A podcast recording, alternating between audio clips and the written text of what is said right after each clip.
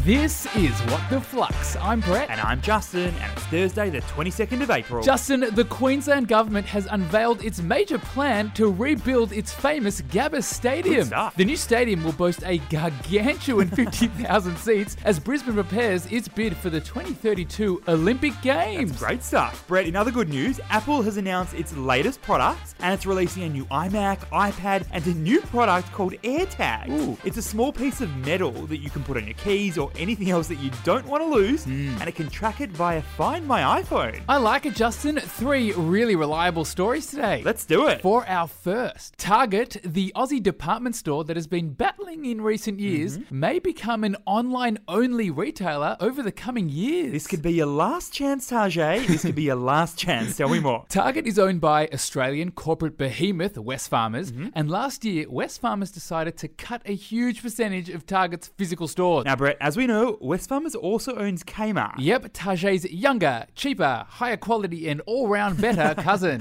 In fact, 167 Target stores are in the process of being closed or converted into Kmart stores. And now, Justin, Wesfarmers reckons that the Target brand still has a lot of potential, but being online, as opposed to having physical stores, and this will give Target its best opportunity to flourish. So, what's the key learning here? Brand equity is the value a company gains from being a highly recognized brand, particularly compared to other companies. Mm-hmm. And brand equity can have a direct impact on sales and profitability. Why is that? Because consumers gravitate towards products and services from brands with great reputations. Now, for Target, its brand value comes from its long history. Mm-hmm. It was founded in 1926, and its big red shooting Target logo is absolutely iconic. But uh, over the last 10 years or so, it has had a major identity crisis. it's just not quite Kmart. and it's not quite Uniqlo or H&M. But who knows, Juzzy Boy? Potentially, Target's second life as an online retailer could help it re emerge as one of Australia's most profitable stores. For our second story, Woolworths is stepping up its focus on data analytics and has spent $223 million to take control of a big Aussie data science company. Coles ain't gonna like this one, Justin. What's the story here? All right, well, back in 2013, Woolworths bought around 50% stake in a company named Quantium, and that was for about $20 million. Now, at the time, Woolies wanted to take advantage of Quantium's data science capabilities. i.e., E, they wanted to make better decisions on things like prices in their supermarkets, product ranges, store layouts, promotions, all the good stuff. And now, Woolies has increased its ownership stake in Quantium to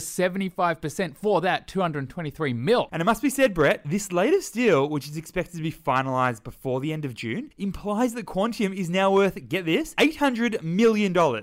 I.e., 20 times the value of when Woolies bought its initial stake eight years ago. Not bad, Quantium. So, what is the key learning here? We've all heard it before, but data is supposedly the new oil. And data analytics is all about analyzing raw data in order to make decisions or conclusions about important information. What he means to say is that data analytic trends help businesses optimize their performance. For Woolies, they reckon advanced analytics is key to improving experiences and ranges and services and all of that stuff for us customers. So through this deal, Woolies wants to bring together Quantium's analytic skills and Woolies' retail skills to make their entire business better. For our third and final story, the British government and the Bank of England have set up a team to create a digital currency, aka a Britcoin. Interesting stuff. Sounds a little bit like another cryptocurrency. Can't quite put my head around it. What's happening here? Well, government organisations around the world, like the Reserve Bank here in Australia Yep. and the European Central Bank, they're progressing with plans to explore their own digital currencies. And now, Britain has pulled the trigger and is making plans for its own digital currency. Now, at this stage, there's no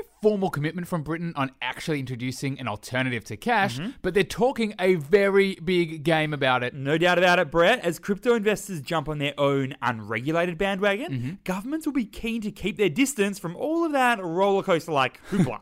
So, what is the key learning here? Kill or be killed, the central governments are thinking, and the writing is on the wall. And what does this writing you speak of actually say? well, unless central banks get moving fast, there's a real risk that one of two distinct options could happen, and neither of them are good for the central banks. Option one big tech companies will create the dominant digital currencies of the future. And Facebook is probably the leading tech company in the space, They're planning a digital currency named DM. which was initially named Libra two years ago when it was announced. And this has the potential to become a seriously popular currency thanks to Facebook's whopping 2.8 billion users. All right, Brad, and what's option two? Well, option two if governments and tech companies don't get moving soon, then citizens around the world could possibly start using the unregulated currencies that are out there. Flux fam, everyone likes to be smarter than their boss, and everyone likes to be in the know when it comes to business news. Now, there's only one way to do that. Make sure you follow or subscribe to the What the Flux podcast to always be in the know. Thanks for listening, and we'll see you tomorrow.